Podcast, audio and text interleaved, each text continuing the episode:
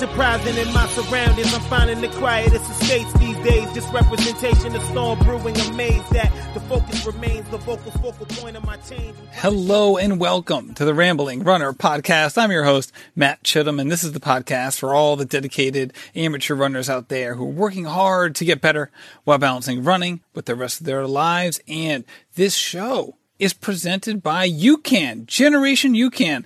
I love this stuff. UCAN delivers smarter energy powered by superstarch to help you finish stronger. Runners love UCAN because it's easy on the stomach and gives you long-lasting energy with no spikes or crashes.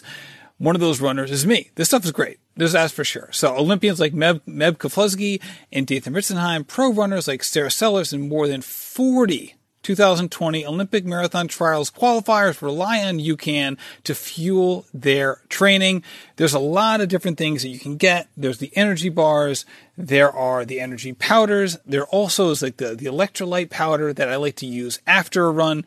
This is all really good stuff. For me, I like to use the electrolyte powder after the run and the energy bars before a longer run or just during the day to curb cravings. If you want to give them a try, you can save 15% by using code RamblingRunner at checkout. RamblingRunner, save 15% on UCAN. So this episode is with Margaret Spring. I cannot wait to get into this episode. But before we do, I do want to give a heads up because, as you may be aware, yesterday I made a big announcement here on the podcast. I released an episode describing the newest podcast on the Rambling Runner Podcast Network, Road to the Olympic Trials. I could not be more excited about this podcast. I think it's going to be wonderful. I do want to say that the Rambling Runner Podcast will continue on. This is not going to affect the Rambling Runner Podcast, but now you're just going to have more options. And I think that if you like this podcast, the Rambling Runner Podcast, usually it's because you love hearing the stories of what's actually going on with fascinating and dedicated runners. And that's exactly what I'm going to be doing with the Road to the Olympic Trials. So obviously I usually don't do interviews with elite runners, which is exactly what this new podcast will be. But the theory behind it is the same. It's chronicling what's happening behind the scenes with fascinating people. And I cannot wait to get started. So the first month of this new podcast is going to be pretty simple. It's going to be basically 2 episodes a week for 4 weeks. So an intro episode of sorts for each runner. Some runners need a little bit more of an intro than others because you might not know of them. So someone like Kellen Taylor or Jared Ward doesn't need as much an introduction as maybe some other runners. But hey, introductions are great. You get a little bit of a perspective, set the context. And in all these introductory episodes, we do talk a lot about 2019 and 2020. Then every 4 to 6 weeks, I'm going to interview each runner as they progress through the season to get a full view on what's happening in their lives. So it's going to be on average 1 to 2 episodes per week for the next 9 months. This is going to be great. I really, really am excited about this. Also, what you need to do is go onto your favorite podcast platform and subscribe today, because these episodes are going to start coming out next week. The first one's going to come out on Tuesday, July 9th. And there's a very specific reason why it's going to come out on that day. That's the day that there's a particular marathon is allowing their elites to announce which fall marathon they're going to be doing. And that's the day that one of our runners is going to make that announcement. And with that comes their first episode and our first episode of the Road to the Olympic Trials podcast. I cannot wait. I think you're going to love it. I know that I have loved conducting these interviews, and they're just going to get better as the season goes on. So with all of that being said, thank you for indulging me in this long explanation about what that podcast is going to be. Please make sure you subscribe today. It would mean the world to me. So here's my conversation with Margaret. We're going to do a quick little ad spot before we get into it. But with that said, thank you so much for listening and happy running. Hello, Margaret, and welcome to the Rambling Runner Podcast. Thanks for having me, Matt. It's my pleasure. I've been wanting to talk to you for a while, and what better time than after you just kicked some serious butt at the Leadville Trail Marathon. Thank you. I'll tell you what, it was like one of those like pretty iconic pictures. I think to see you on the podium right next to Kara Goucher. I know she's not a trail running veteran like you are, but still like to be up there with someone of her caliber must have been pretty cool to look over and be like, hey, I know that lady. It was super fun. Yeah, it was awesome. Yeah, so to put it, so you came in third in your age group, correct? I came in third in my age group, yeah. That is awesome. How exciting. So what were your goals heading into that race? So that was my first trail marathon. And so my goal was to finish, to finish in one piece. And I did that. So that's, great news. There you go. So, you know, you're someone who has a lot of running experience. Why at this point did you decide to do a trail marathon, and why haven't you done one earlier? So it's interesting because I think of your background, I was surprised to hear you say this was your first. Yeah. So basically this was, a training run for the Trans Rockies event that Randy and I are doing in August, which is a 6-day staged race. It's 120 miles and 20,000 vertical feet. And so this was a way to kind of prepare for that mentally and physically and just get used to some of those longer days. And I guess I've always been really intimidated about longer distances on the trail. I've done the Pikes Peak Ascent several times, but always thought like, no way in hamburgers will I do anything longer on the trail. For one, my skill set is not downhill, and so I've avoided anything that requires any sort of downhill like the plague. So, yeah, this year not anymore. Yeah, just go for it and face it. I'm like, well, here we go. Right, that's one way to face your fears. It's like, I know a way to face my fears. I'll run Leadville, and then I'll run the Trans Rockies stage race. Oh, man. Just jumping full on in, for sure. And we should say that you mentioned Randy. That's Randy Lish, kind of your partner in crime in so many respects. Yeah, she is just an amazing and inspiring runner who has so much grit. And it's been really fun to train with her and to kind of get to grow together. So I'm super excited about our journey in 7 short weeks from today. There you go. So what did you do to prepare for Leadville, considering that, you know, you were basically using Leadville to prepare for another thing, but how do you prepare for this race, considering your fears of going downhill and just the fact that you hadn't run a trail marathon before? Yeah, so I just put a lot of time in on my feet. This winter was super hard because it was so snowing around here. So it was really challenging to kind of build mileage out on the trails. So I made my husband take a bunch of different getaways to warmer spots to get on the trail. So, higher mileage. And then I would say just within the past 4 weeks leading up to Leadville, I started working on downhill and would take myself out to a trail and, you know, kind of conserve with my climbing and then literally stop at the top and just be like, you got this little one now, let's go. So yeah, it was a lot of practice, just in the 4 weeks leading up to Leadville, just mentally and physically, because the body's like, what are you doing? Like, your downhills are usually the speed of your uphills. So still getting used to that one. And that's like, then that's one of the keys, right? For trail running or ultras is to, you know, kind of gain the speed back on the downhills that you kind of sacrifice by, you know, either power hiking or walking on the uphills. Yeah, that's the technique. So I still have a ton to learn. I do. Like, I literally do. Woo.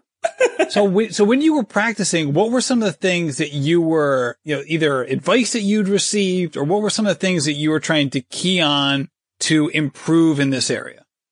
Yeah. So I actually reached out to Gina Lucrezi, who started Trail Sisters, and asked her for some tips and advice, and she gave me a few tips, which was awesome because she's like sub 6 minutes on the downhill, can really crush. And so she had suggested starting on something that's like not as steep, or practice running down a grassy hill, and go from there. So she was huge in helping me tackle some of that. And then also going out with a few different runners and getting comfortable kind of following their lines down the downhills and trying to have fun, like goofing around a little bit and learning to not stiffen my entire body out of like sheer fear of landing. You know, people are like, what are you afraid of? I'm like, well, I'm not afraid of falling. Like I can fall, but landing hurts. So it's been fun to kind of work with different people, and also to get tips from people that are just total badasses out there. Absolutely. So going downhill on a trail is like one of my biggest fears as well. So we can commiserate on this point. And for me, it's born out of my repeated ankle injuries, from basketball, and actually hurt my ankle doing a trail run when I was in high school as well. I stepped on a root and kind of turned it. And that's like, for me, it's like the idea of going downhill. Like, I feel like I go faster uphill because I feel like I'm going downhill, like on my hands and knees, 'cause I'm so afraid of it. And I know that part of that is counterintuitive. Like the more free you run, you're probably less susceptible to injury as opposed to someone who kind of goes down like so skittish and scared. Yeah, I agree. So how did you perform in the race once you got going? You know, I think I held my own. So that was good. I think starting out, like the day before, I was super anxious the entire day. I'm like, I don't know what I just signed myself up for. I don't know if I can do this. And I kind of gave voice to a lot of my fear and anxiety that day and reached out to a few people. And they're like, you've trained hard. You got this. And so race day, I was kind of able to let some of the doubt and fear go. And I was able to be really conservative probably for the first 18 miles and allowed myself the freedom to walk up the hills and just kind of enjoy it. And then once I hit probably like mile 20, I would say, I'm like, okay, like this is time to have fun. And so just kind of approached it like, I got this and let's have some fun. Like this is, the whole race is here for you. Like you can either be fearful and let it take you down, or you can try and find like some joy and strength and just kind of go for it. So yeah, I was able to let loose a little bit. And did the fear subside at all as the race progressed?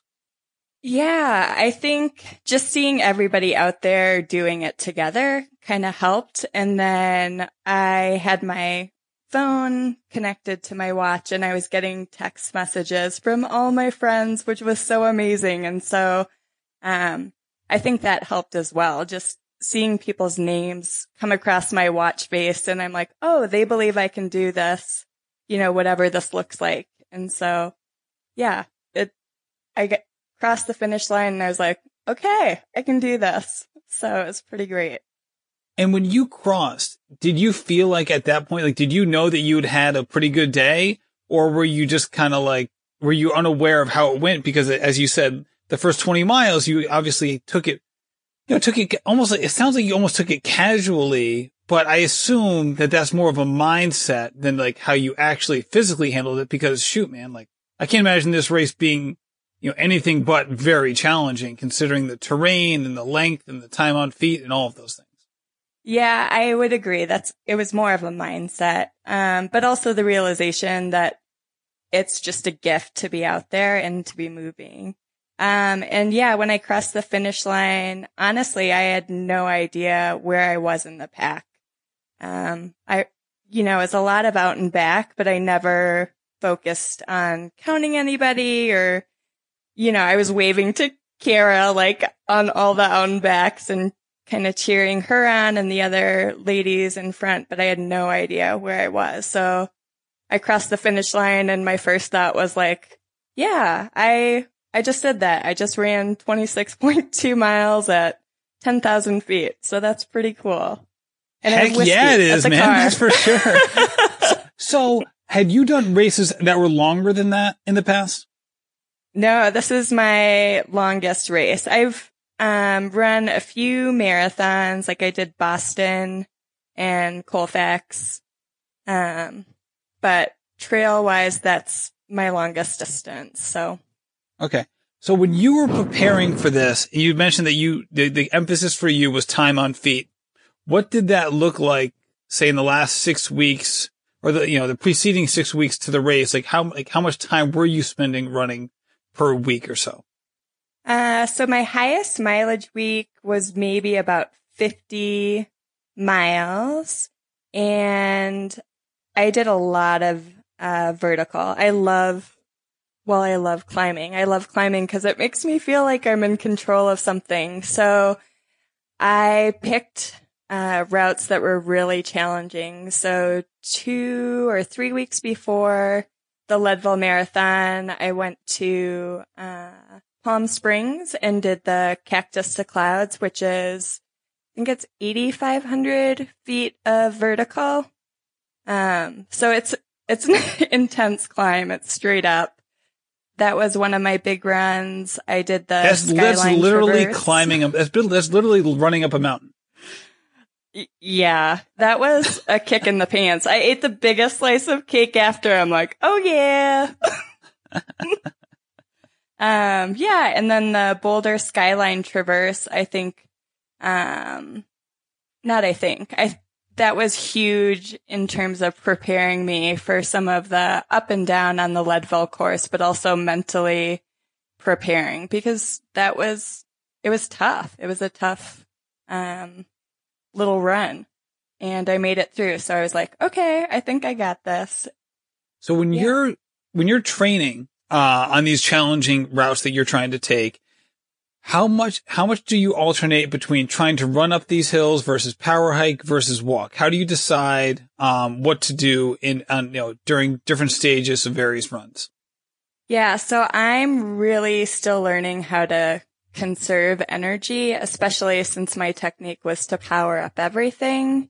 But I would say in the last 4 to 6 weeks, I've gotten a little bit more comfortable power hiking. And I think, you end up being faster when you power hike versus when you're trying to barrel up and run. But I still have a lot to learn there too. So I would say, I don't know, maybe I try and run up like 75% and hike 25. So not the best technique yet, Matt. Hey, still it's better than mine, Margaret. You just came in third in your age group, the Leadville Marathon. You can teach me any day of the week, that's for sure. So you mentioned before that you've run a couple road marathons before, and that these longer distances on the trail are new to you. So what brought you to this point in your running career where you are focusing so heavily on trail running and now kind of getting into the longer distances? Yeah, I just really love the peace of being in the mountains and being on a trail and not really seeing anybody. I'm a huge introvert, so I love the solo time of exploring and being in nature and challenging myself. I mean, I love feeling short of breath and like seeing the valleys below. So I think just exploring, being in nature, and a lot of times just being by myself and having time to think and process.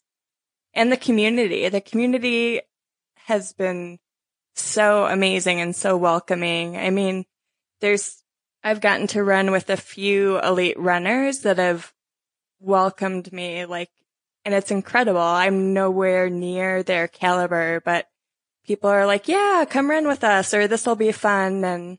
And so that's been huge too. I don't know any other sport where if you're still learning to be better, that people would say, yeah, come out. Like, we want to help you get there. Come enjoy this with us. How does that even happen for you, considering, like you said, that you're an introvert?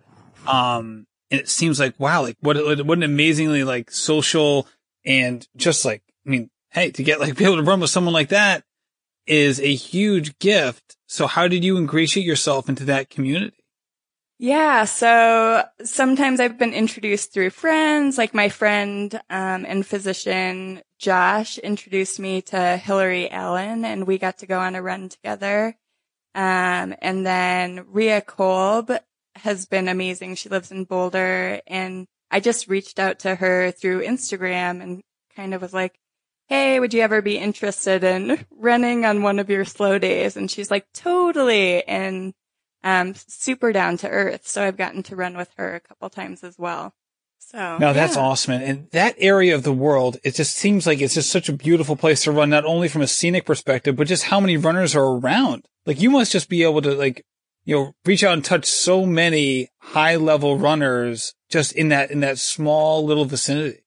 Yeah, you get to see a lot of like really badass runners. I was at Chautauqua yesterday and saw Sandy, I can't pronounce her last name, but she runs for Rabbit. And I'm like, only in Boulder do you see these elites, like, just in passing. So it's pretty cool. Yeah, that's pretty wild. I had a similar moment actually today. I just ran in, I just came home from a 5K here in Providence, where it was one of the Brave Like Gabe 5Ks that are all over the country today. Today would have been her 33rd birthday. So it was kind of like a pickup 5K in Providence. And there was like a pretty good crowd, considering that it was like torrential rain. And I look next to me, and all of a sudden it was Kim Smith was right next to me. You know, like the former NCAA cross country champion, Olympian from Ireland, you know, one of the best runners, you know, in the world during her heyday. And I'm like, oh my gosh, like, this is insane. You know what I mean? So all of a sudden you turn into like this little fanboy, and you're like, I don't know if this happens to you when you're running around Boulder, but I like all of a sudden completely forget like that I'm supposed to be running. I just want to watch this other person run. Oh, totally. Totally. I ran into Kara Goucher like a couple of weeks before the Leadville Marathon, and I was like, oh wait, hold on. You know, I fangirled for a little bit, and we stopped and chatted for a little bit. She's mentioned that she was just as terrified as the downhills, and I was like, well, I'm in pretty good company then. Oh, so. See, there you go. She said, I'll hold your hand the whole way down. I'm like, please do, because I'm going to be bawling probably. Like, what am I doing out there? Right. It doesn't make the fear go away, but maybe it helps the self-consciousness go away. Yeah. But it was kind of cool to have somebody else voice just exactly how they felt. Like, she's so humble and was super encouraging. She's like, we got this. I'm like, all right, let's do it. Now, you know, you mentioned before that this is part of a training race for you, that you and Randy are going to be doing the Trans Rockies. Explain how that came to be in terms of, you know, why you wanted to do this and what you're doing it for. Yeah, absolutely. So Randy and I came up with the idea last August. We were following Hillary Allen and Lucy as they journeyed through the Trans Rockies event, and, you know, started talking about it, and we're like, oh, this would be cool. We should do it. Just kind of saying that in passing. And at that same time, the ring bearer in my wedding was just diagnosed with leukemia for the third time. So he's now 9 years old. And at that point, he could barely walk. He had so much pain in his limbs from all the chemotherapy he'd gone through.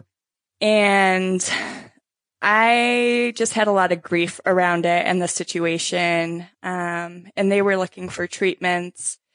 And I've done a lot of fundraising for the Leukemia and Lymphoma Society. And so Randy and I were talking, and I was like, Randy, like, I think we can do this. And what if we did it to raise awareness and funds for childhood cancer and the Leukemia and Lymphoma Society? And she was immediately on board, and she's like, yes, this is awesome. We should do it. And so we kind of started talking and dreaming, and we registered, I think, like the last week of August last year. And, yeah, so that's kind of the why behind why we're doing the Trans Rockies. Connor underwent, so He was diagnosed with his third relapse of leukemia on July 17th and then underwent chemotherapy. And then his body was just kind of shot from all of the cancer treatments and relapsed again in September. And then he is getting this experimental treatment, which is called CAR T cells. So it's where cells are harvested from him and they're programmed to fight the cancer, the leukemia. And part of the reason that's even possible is because the Leukemia and Lymphoma Society has given money for research and also helped with funding for that.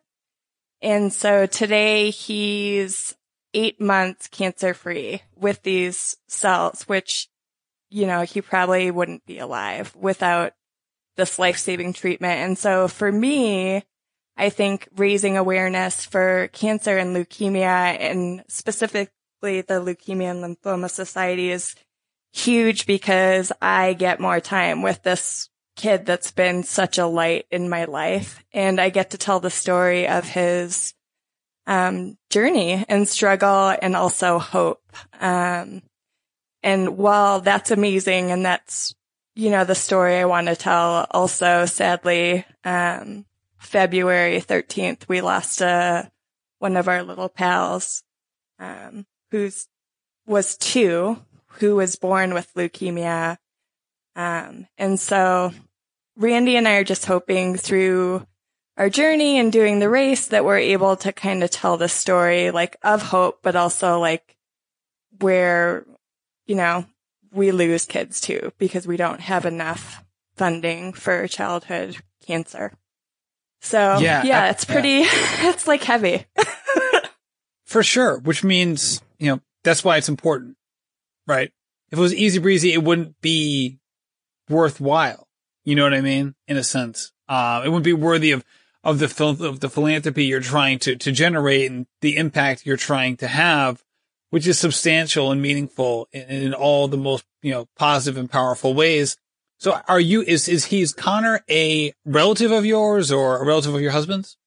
No. So he is actually a former patient of mine. I work at the Children's Hospital in Denver. I'm a pediatric occupational therapist.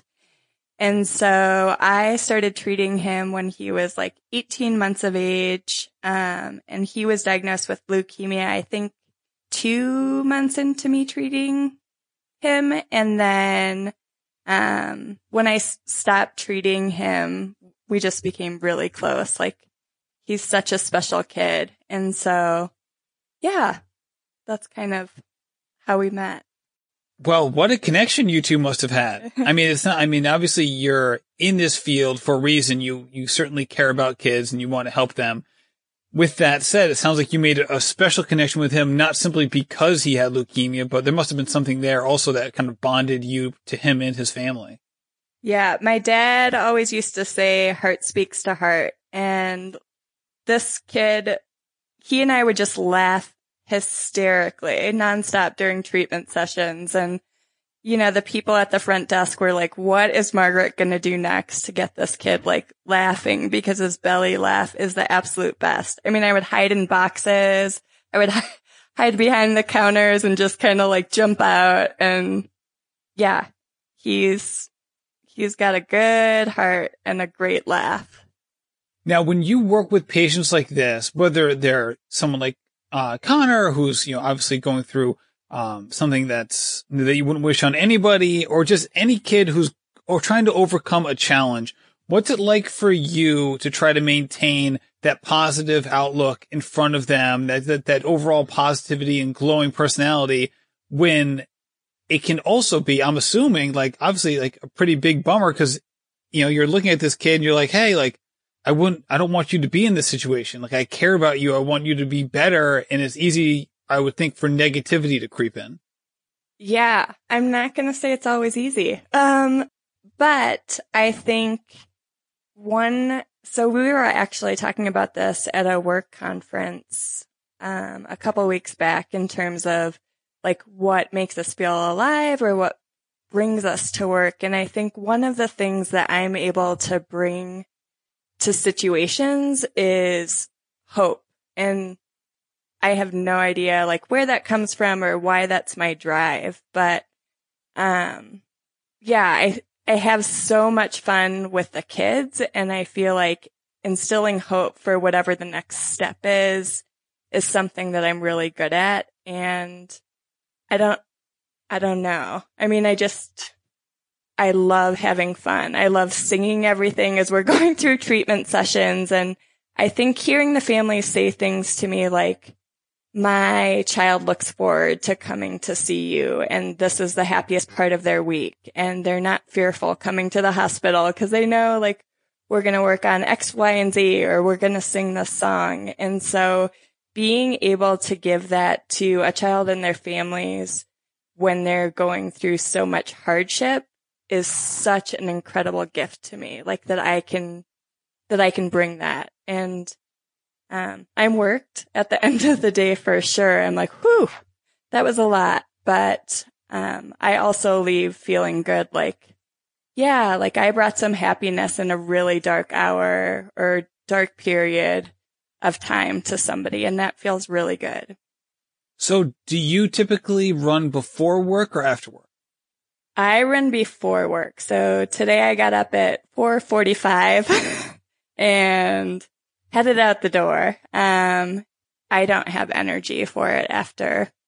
It makes me nauseous to run at night mostly. So I have to get it done before. Otherwise, I don't go, and I'm like in bed eating tater tots. I can imagine. Yeah. It's like, I was listening to somebody, I forget who it was.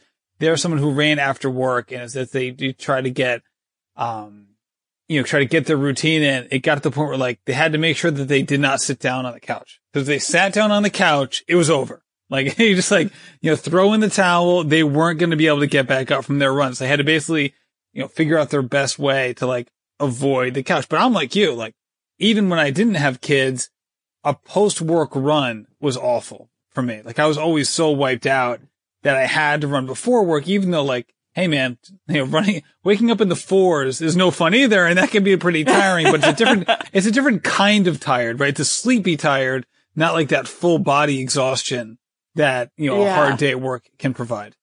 Yeah. I have nothing left after work. So here you are trying to help, kids get better, as an occupational therapist. And I guess the irony is like you battled injuries for a long, long time. Like you were, someone who was, going through, trying to get back to full strength so you could do the running thing as much as you could. So what was it like battling injuries for you battled injuries for like almost 10 years? Yeah, a long time. I've definitely had seasons where I've kind of given up hope for that. And it's frustrating. I mean, it's definitely super frustrating. I know leading up to Boston, I was only able to train like 3 days a week because I was injured. Like I had arthritis in my knee and tons of swelling, and it was just painful. And so it's been challenging, but I also I feel like I've kind of done everything that you can possibly do. And I'm still trying to do things, but tons of physical therapy. I added strength training, just this year, which is a little bit ridiculous that I've waited this long. I've worked with chiropractors. I've worked with orthopedists. I've done coaching on changing my gait and my cadence. And I think, as a road runner for a long time, it was a lot of high impact, and switching to the trails has been kind of a game changer for me as well. It's just a little bit more forgiving on the body in terms of I don't really know how to describe it, but it's a lot more forgiving to me. I think my body likes the variability of it. So I've definitely felt frustrated with injury. I've definitely had times where I'm like, I can't do this. Like I'm spending so much time and money on trying to do something that I love, and it's not working. And I'm not recovering the way I want to. And it's just frustrating, like to the point of, you know, being tearful a lot of times. But I also feel like, you know, being in the field that I'm at, like the kids choose to show up in their bodies every day. And so I think seeing that and seeing their grit and perseverance and determination also helps me have a little bit different outlook. I'm like, well, I get to do this and I'm choosing to put my body through this. And this isn't like 1/4 of the effort that a child with cerebral palsy puts towards like walking down half a hallway. So here you go. Like, be thankful for even the things you can do.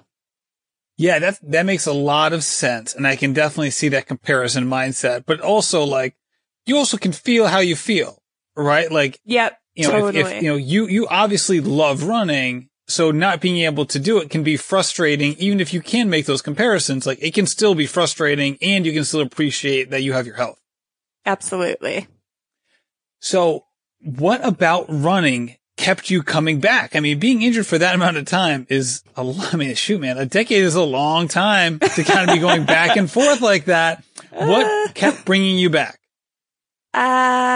Just the way I feel when I'm out there and moving. I feel free. I feel like capable. It's a way for me to like manage and process my emotions and a way to be outside. And also thinking like one of these days I'm going to be good at this or I'm going to be better at this. I feel as if I have the grit and determination to continue to work at it and be better at it. I shouldn't say be good, be better at it. So striving for being better. Yeah, that makes a lot of sense. And at the same time, it's you know, as someone who's dealt with injuries as well, it is frustrating to kind of keep going back and forth. So when you had those down moments that you were trying to recover from and get back to full strength and see what your body can do, what were some of the goals, if you had any at that point, that you kind of viewed as like a motivating factor to keep you moving? Was it simply just the joy of running, or did you have any tangible goals as well? Ooh, I would say no tangible goals. I mean, I think, you know, some of those times where you feel like hopeless or that it's not going to work out, you find yourself settling on things. And I think a lot of times I would tell myself like, if you just get back to running, if you just get back to the trails, like that's enough and you can be happy there because you love the sport so much. And so I think a lot of times it was just saying, just even getting back out there and being able to run or be on, and it doesn't matter how fast. I mean, I told myself that like, you'll be happy just to be out there.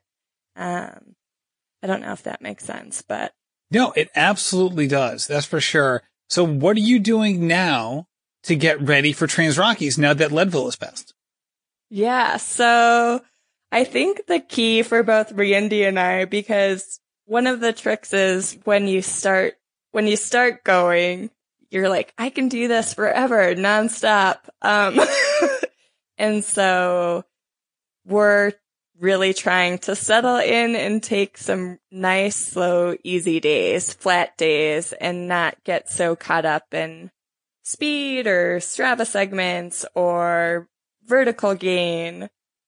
So that's one huge thing that we're doing is trying to take the easy runs easy. We're continuing to build our mileage and then a ton of strength training. So I'm trying to do 2 to 3 days a week of strength training. And then I think the biggest thing for me is actually a focus on restorative yoga and recovering and just giving myself time and space to recover and to be still and to work on some of the mental challenges that I have and to be present in the moments that are right now.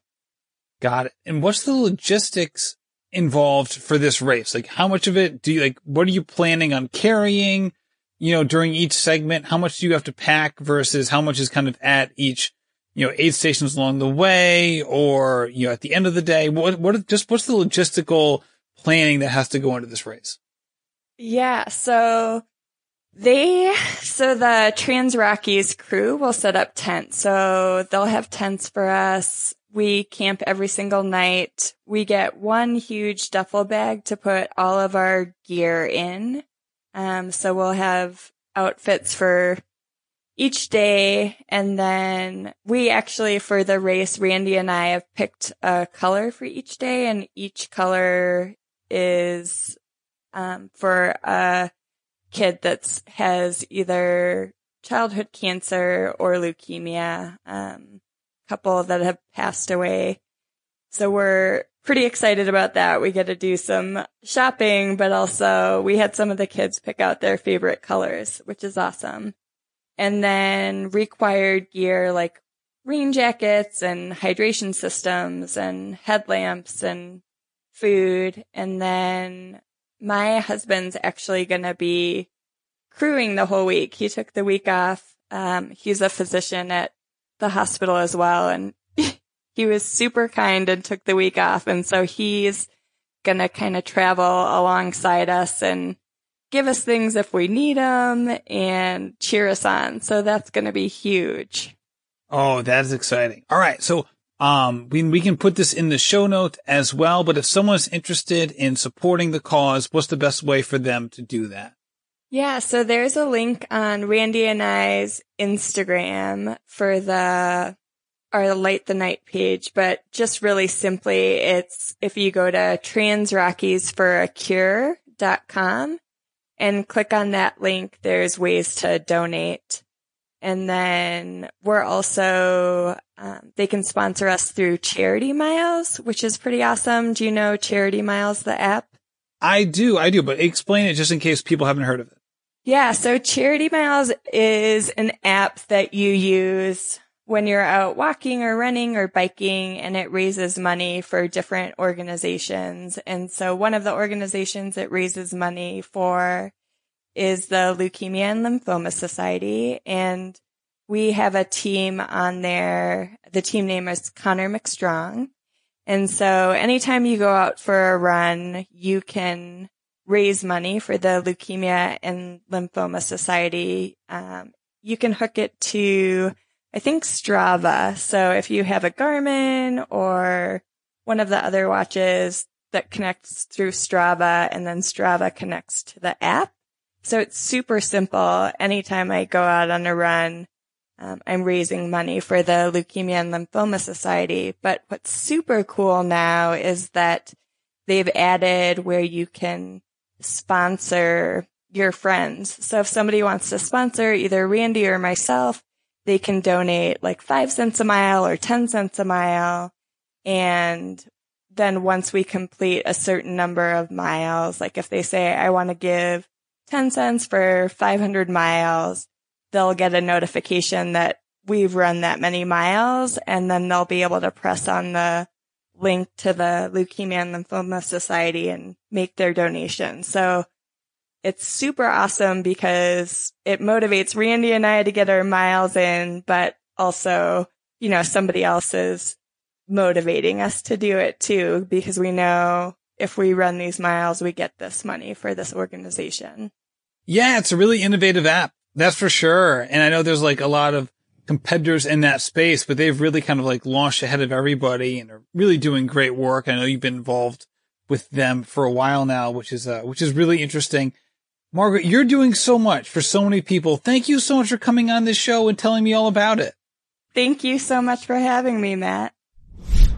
Margaret, thank you again for coming on this show. It was such a pleasure to talk to Margaret. I love talking to ultra runners because I have them on so infrequently, and it's not really something that I've been able to do as a runner. So it's just fascinating to hear what they do in their training and in their racing and just in their lives. I just feel like it's a a different perspective than one I normally hear. And I always am greatly appreciative for the people who come on the show who have done this in their training and in their racing. So, Margaret, thank you again for coming on. Also, thank you to everybody for checking out Road to the Olympic Trials. I cannot wait for this podcast to come out. The people who have listened to the trailer have been big fans, and I think everyone is excited for this show to start kicking out some legit episodes, which will happen on Tuesday, July 9th. So subscribe now so you don't miss a beat. Thank you, everybody. I really appreciate it, and happy running.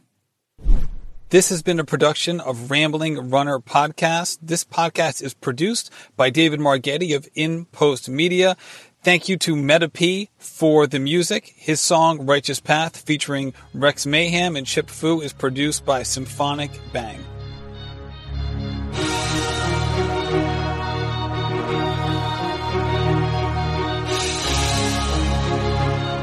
Yeah.